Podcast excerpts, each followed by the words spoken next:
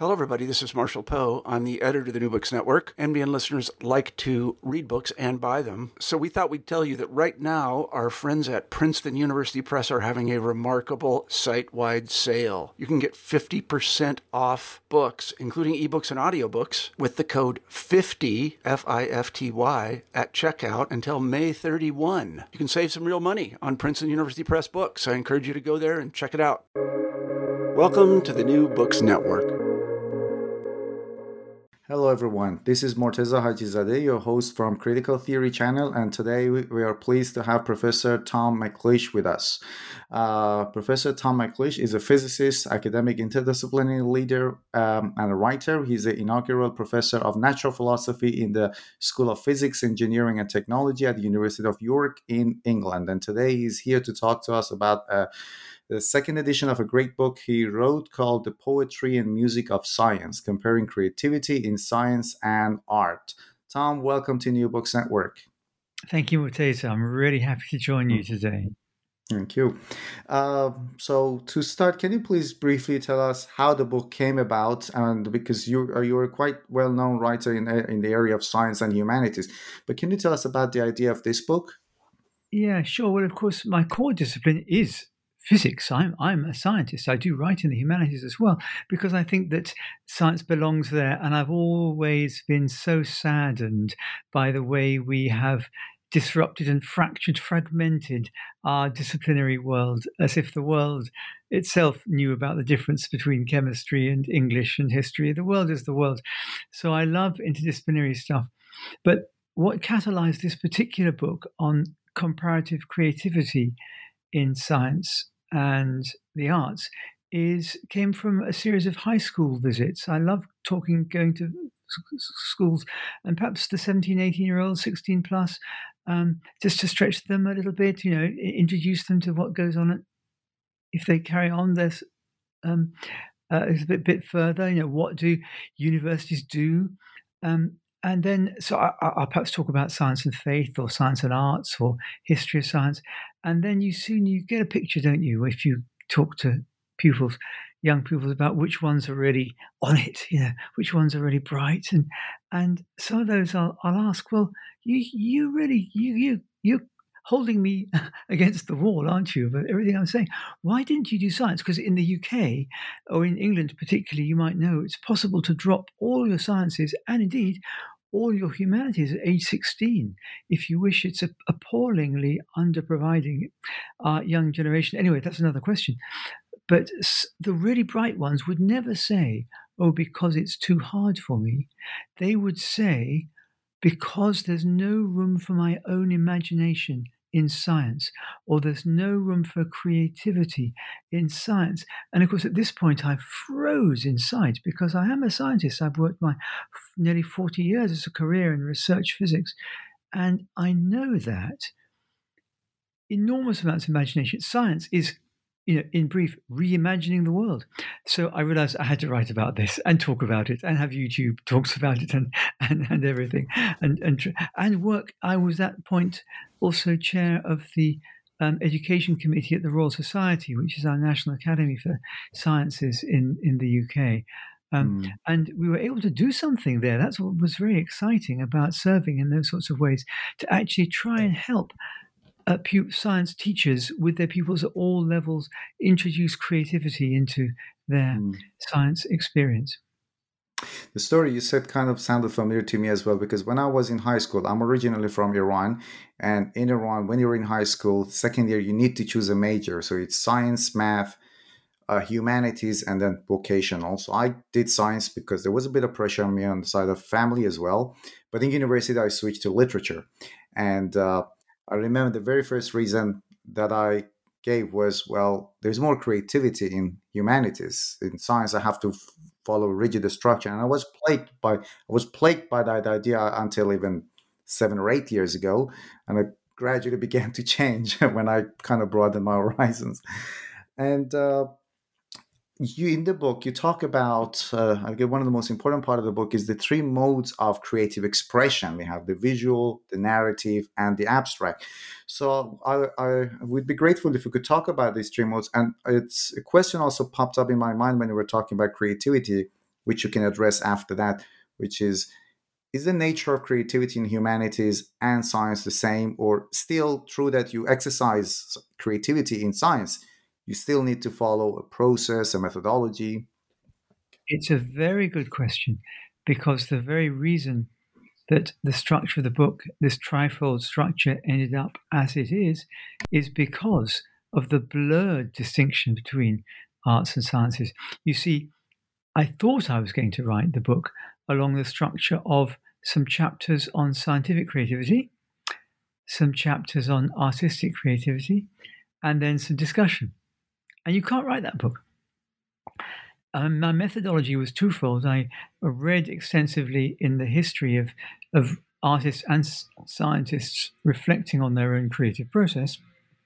Mathematicians too, um, Hadamard famously, um, Beveridge for, for, for, for, science, Henry James in the novel, and so on, but also interviewed people I know or who, who, with whom I could get introductions to, who are composers, artists, chemists, physicists, mathematicians, journalists, all sorts of people who create things. And I, I asked them to tell me the story. I said, well, don't, don't, don't give me the polished version of something you're particularly happy with having been brought to birth de novo from nothing. But tell me the story, the twists and turns, the ups and downs, what you originally set out to do, um, and maybe you, couldn't do that, and uh, all the story. Now, the scientists typically need a little glass or two to get them going on this because we cover our tracks. You see, we're not supposed to to, to talk about this, um, but when you hear the story, I I realized I was getting a story, a narrative, a kind of a narrative, which I've called the the the creation the the creation narrative of human creativity. By this, I don't mean all the different cultures' creation narratives of the cosmos, beautiful and wonderful though they are. I mean the innate human story of how we bring things to bear. We have a distant vision. We try some things, they fail. We spend a long period of time in the wilderness. We think about things, we interact with others. Sometimes, blessedly, an idea appears, a completely new route we hadn't seen before, and that turns out to be the way to finishing it. There's much rejoicing. Interestingly, it's a, it's an emotional story. And I think we might we might be talking on that a little bit later. But what I couldn't do was divide this between arts, humanities, and sciences. What I did find it helps me. Other people have characterized creativity in different ways.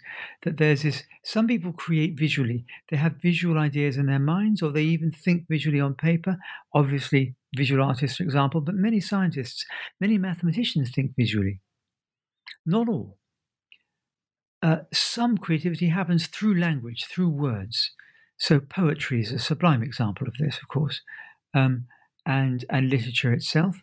But there turns out to be this deep, deep connection between literature and experimental science that I hadn't anticipated. And that's a wordy subject too.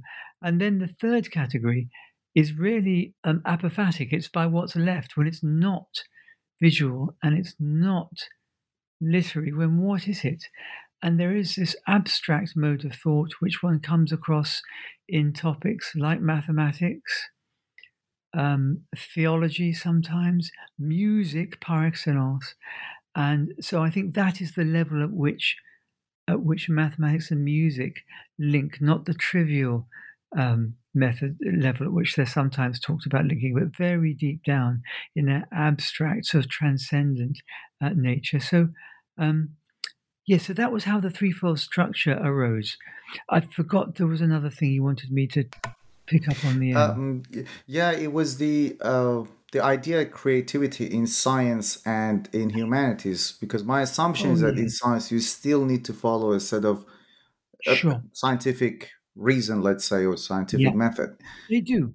But of course the arts do as well. So i think most helpfully here is uh, a phrase coined by uh, jacques monod which is um, day science and night science um, that that uh, again scientists we don't admit to this very much but we should do. Of course there is the formal um, experimental method checking hypotheses um, carefully making measurements, uh, carefully doing calculations or simulations. That's what we call day science. In fact, there's a podcast by a couple of friends of mine called called Night Science, who they where they interview uh, interview um, uh, biologists predominantly, but other people from the world of science as well, um, to get to talk about their other side of the coin. You see, if you don't have imagination, you don't have a hypothesis to work on. There's this night science where all the creativity happens. Now, you might say, well, you know, but in art, of course, it's all it's all um, it's all the imaginative creativity. By no means. There's a highly technical, methodological. Um, whether you're composing music or or or, or putting paint, oil paint down on canvas with a blade, or um, uh, or, or, or going over your, your manuscript, analyzing each word, rubbing out, finding new metaphors, getting it right. There's a met artists, all creative artists have methods which to me map very closely onto the more formal methodological aspects of science you've talked about. So although that there are differences, obviously that, you know, for example, science we will come on to creativity constraints, but science is constrained by the real world. But artists have different types of constraints, but they do have constraints. So whenever I um, try to explore the differences, the thinking takes me more towards similarities and then a mapping between those similarities. So it's looking more increasingly close to me. uh, it's uh, when I was reading your book, one thing I found fascinating was that how you had carefully uh, mapped out or outlined the creative process that scientists go through and found these comparisons that you mentioned. And I was reminded, and something that humanists are usually accused of is that what they produce is not really knowledge because they don't follow sets of, uh, let's say, they don't have a methodology. They don't have the scientific method to follow. And last year, I was reading this book uh, called Humanist Reason, History and Argument and Plan by uh, Eric Hale, whom you might know is a professor of uh, comparative literature. And he had uh, actually, he did the same thing you've done in science, but he did it in humanities. That still in humanities, we also do follow process. We follow our methodology to come to that final polished product. So it's still knowledge, but it's a different kind of knowledge. Like creativity that you have argued for it exists in science but yeah the nature of it might be different but the process the artistic process is still the same and and um, th- this is the second edition of the book and you have added a whole new chapter to this second edition which is um, poetry and science and i guess this is your favorite chapter as well because i know you are big fan of music as well So, can you tell us about this new addition to this chapter? Yes. Well, I mean, they could have had me up under, as it were, the Trade Descriptions Act, as we call it in the, the UK, with publishing a book whose title was The Poetry Music of Science, and not really discussing poetry very much in the first edition. So, I knew I had to do something. But in particular, I had not realized, it's my own ignorance. I'm just learning, all authors, we learn as we go, as we write, of course. Um, uh, Wordsworth, in his um, the preface to the second edition of the Lyrical Ballads, um, I did I did mention this in the first edition. Prophesied almost it was like a prophecy that one day science would be as appropriate a feedstock, if you like, or, or, or food for the poet, just as much as any other experience of humankind as enjoying and suffering beings, as enjoying and suffering beings. But of course, at that stage, science was still confined to a small, as it were, almost elite, as it basically is still today. So, because of that, I thought because more people neither enjoy nor suffer from science, and actually, when engaged creativity, one suffers as well as enjoys. That's part of the story. Wordsworth had it absolutely right. It's not yet. It's not yet, and I felt it was not yet. But actually, I've discovered there is a a, a wonderful, rich continuous seam of poetic thinking um, through the ages. Uh, in fact, from ancient, course, Lucretius' great poem, De Rerum Natura, on, on, on, on, the nature of things, is a poem. It's a, it's a Latin poem. Um, and, you know, I've even discovered, well, yeah, not discovered, but discovered to the point of conjecture that huh, poetry was quite a good candidate for the canonical form of scientific writing as experimental science took off in the 17th century. So, for example, at the, at the beginning of the 17th century, the classic text on silk science and technology, uh, it's a book called On Silkworms and Their Flies, is, is, is, is an extensive volume um, uh, in ottava rima. Um, Margaret Cavendish wrote her atomic theory in poetry. Um, of course, Milton has plenty to say about cosmology in Book 8 of Paradise Lost. So, uh, arguably, um, science might have adopted, if it weren't for the Royal Society and actually weren't for the plague historically that drove people out of London so they couldn't recite poetry to each other, they had to write letters which became the philosophical transactions of the Royal Society. So it was the letter form became the standard rather than the poet form. I think it, it's a, it's uh, it's a long shot, but it might have been otherwise. Of course, in the 19th century, you have an antithesis to this. You have people like Keats writing poems accusing poetry as unweaving the rainbow. Poe, Edgar Allan Poe, accusing science as being that vulture you know, eviscerates all the wonder from the world. Ugh. But I think they got it badly wrong because science actually opens the doors or can open the door to everybody to new levels of wonder and glory and sublimity. Um, that uh, that we don't see with our ordinary eyes, and that's what that's, that's what what science is. And in our own day, there are many own times examples of um, quite wonderful um, science poets. So Rebecca Elson, I spent some time studying in the new chapter, a cosmologist, astronomer. She worked with the Hubble Space Telescope. Sadly, she died of non-Hodgkin's lymphoma in the, the end of the 90s. Um, those who knew her still mourn her young loss, but she wrote beautiful poetry which engaged with her science. And because poesis uh, for which we get the word poetry, but is also the ancient Greek word for, for, for really creativity uh, coming out of ourselves um, is, um, uh, is, is so much part of science, as we've already discussed. Um, uh, it turned out that just as soon as you open that door, a whole new world open up opens up, and like and parallel to the story I did have in the first edition of the novel, fictional prose writing and experimental science. So I think poetry goes along with theory because of its inventive um, nature and its core conception of creativity under constraint. You see, um, let me let me put it this way. Uh, it, poetry, the, the, the, create, the creative step of poetry, is to is to tension the imaginative outward thrust, explosive thrust of of the of of um, uh, bringing to light imaginatively the new within the soul. Right, but if you just let imagination pour out of the table, you just have a mess. And like an English school teacher of mine once told me, I remember this lesson. It was the lesson on the sonnet. Why do we have such tight poetic forms like the sonnet? Well, it's because it would be a mess. He said, You only write a sonnet when you fall desperately in love.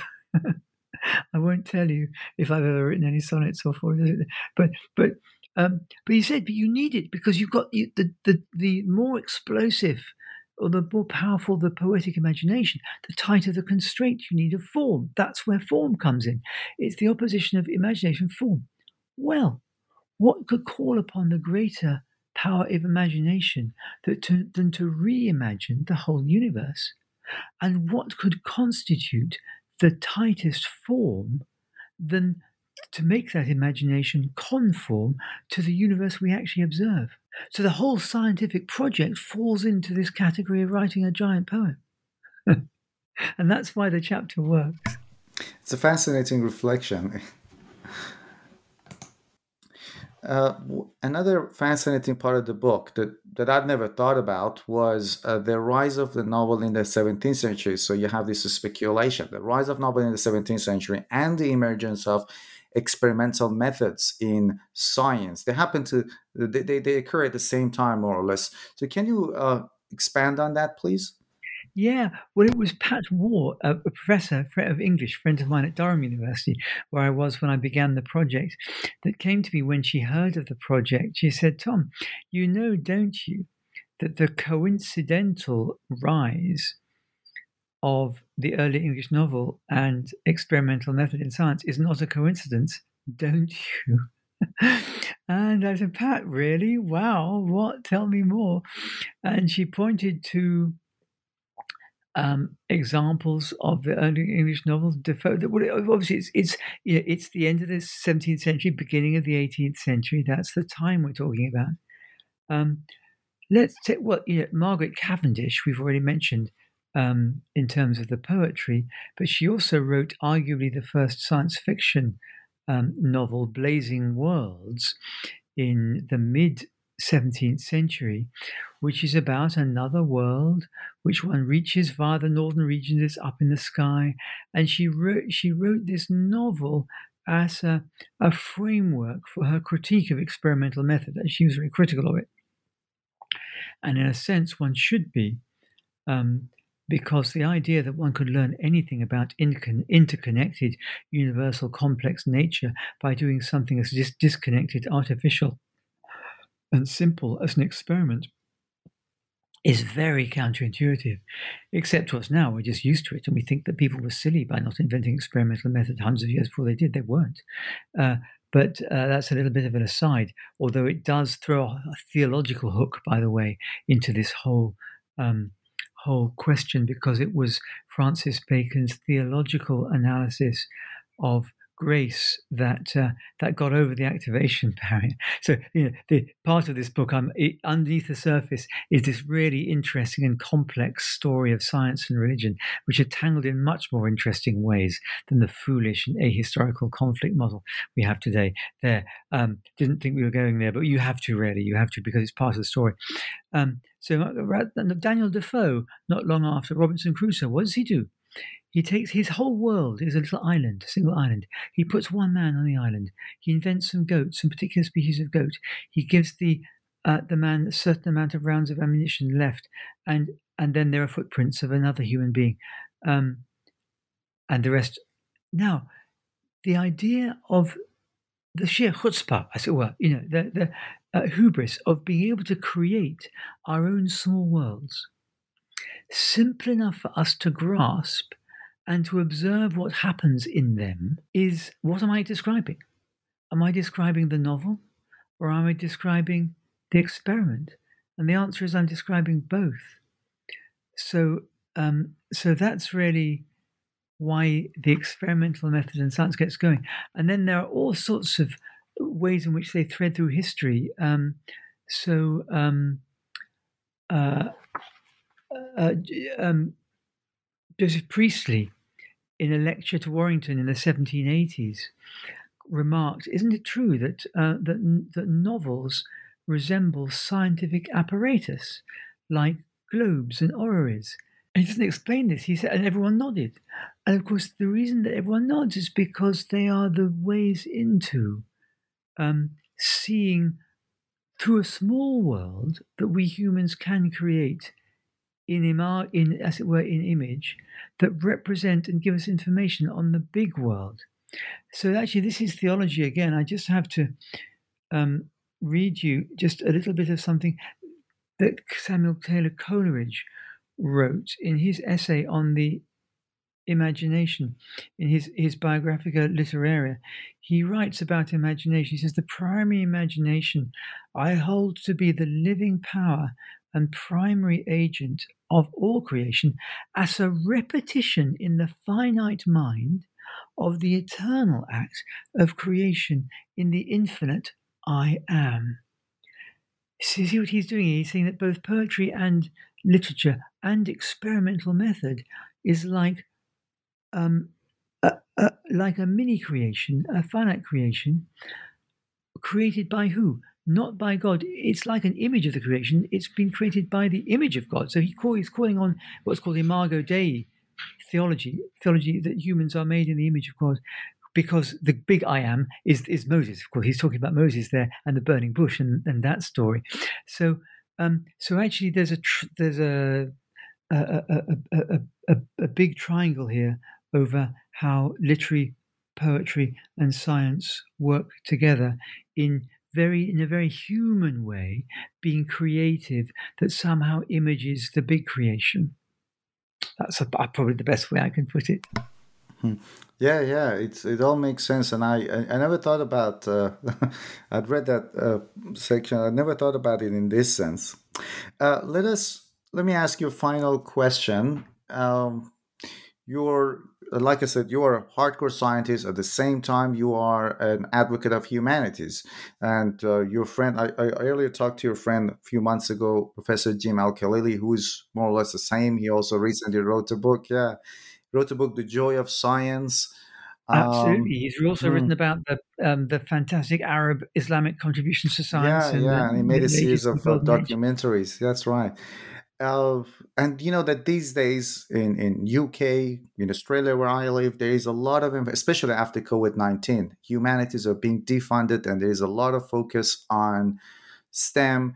And go, in Australia, the government has even a, a program where you know, high school students are encouraged to do more STEM to boost economic productivity, of course. So, how, how do you see the future of humanities, or, or how, what do you think of this new trend in general? I think it's desperately sad, appallingly short sighted, and dehumanizingly destructive. I have almost no words, except those six. They weren't bad, were they? Words, but um, and I do what I can to inveigh against them. Um, so in my Royal, Royal Society, I mentioned before, um, I I was uh, I made sure, and I'm not by. Uh, good news is I'm by no means alone.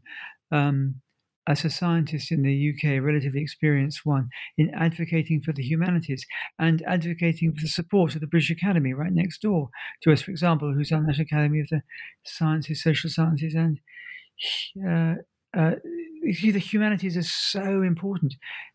And this is the point. We began with this, didn't we? We began by reflecting on the fact that the world doesn't know about these disciplines. The world is the world it's integrated, it has people and history and story, narrative, it has emotion, it has love in it, and all these things are real and true, and most of them are out with and beyond the remit of science. Science, the way I like to think of science is as a humanity, as you might have picked up before. By the time you've by the time you've blurred the distinctions between scientific creativity and that of art and literature and poetry and music, then you begin, you know, uh, you begin to realize wait a minute, if we insist on STEM, we're going to be dangerously blindfolding our next generation. We're not equipping them at all, we're hobbling them. And, you know, the, the, the immense challenges that face us not just the global climate change, but the growth of population, fresh water, um, uh, uh, the, the, the, you know the the possibility of, of, radical new discoveries in the cosmos that affect us uh, as humanity as well as scientifically, um, uh, superbugs.